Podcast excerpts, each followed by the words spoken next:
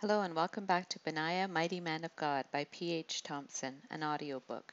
This is chapter 39. So Benaiah, the son of Jehoiada, went up and struck and killed him, Joab, and he was buried in his own house in the wilderness. The king put Benaiah, the son of Jehoiada, in his place over the army, and the king put Zadok the priest in the place of Abiathar. 1 Kings 2 34 35. As Benaiah approached the tabernacle, another priest pushed aside the heavy linen curtain embroidered with blue, purple, and scarlet thread at the entrance to the court. Soon after, Zadok the high priest emerged. Is he still there? Benaiah asked. Yes. What do you plan to do? Zadok looked at Benaiah, wariness in his eyes. The king has ordered his execution. Zadok grasped Benaiah's arm. You can't do it in there.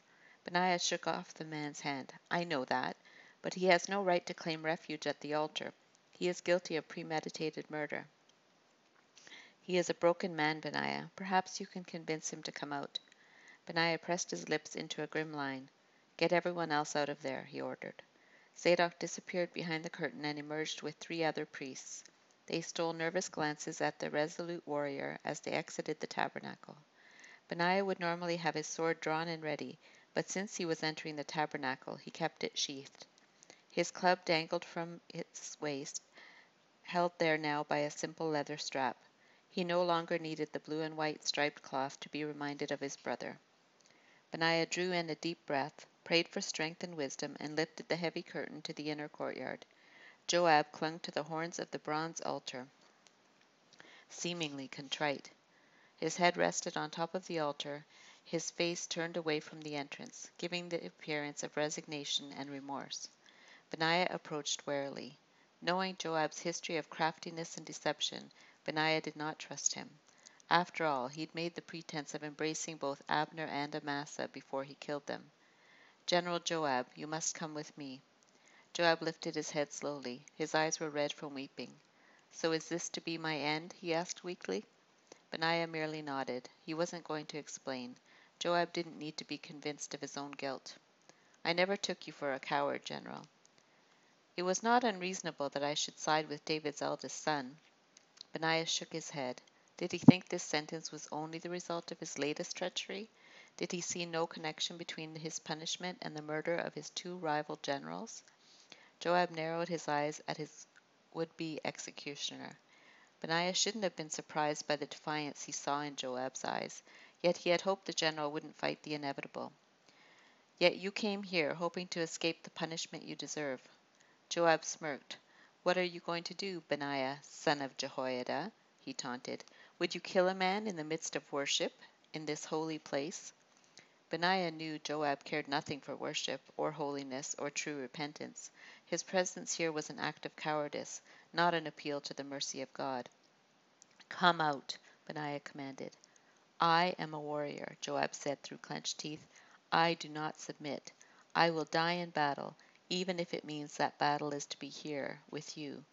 Joab's earlier weariness was now replaced by an eagerness for battle. Joab's insolence and lack of respect for this place inflamed Benaiah's anger. It was time to act. Benaiah approached with slow, cautious movements, his hands out before him.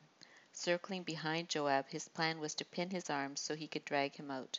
He observed Joab carefully, lest he reach for the dagger Benaiah knew he kept concealed beneath his right shin guard. Before Benaiah could secure the general's arms, Joab swung around to face him.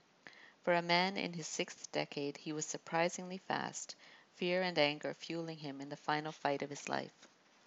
Benaiah would not draw his sword until he was outside the walls of the tent. He trusted that God would help him remove the man from his holy premises so he could follow the king's orders and still maintain his integrity. Joab backed away from Benaiah. The men crouched and circled the altar, looking for an opportunity to capitalize on some weakness in the other. They had been fighting side by side for so long they knew each other's fighting style. Yet, other than practice wrestling, they had not truly tested their strengths against one another, never in a fight in which one of them would surely die. Joab suddenly bolted to his right, indicating he might escape. Benaiah was so surprised by the unexpected move that he hesitated. Joab exploited the indecision to punch Benaiah across the jaw. He staggered back a step. As he recovered, Joab pulled his dagger out of its sheath. The general obviously had no qualms about using a weapon in the tabernacle.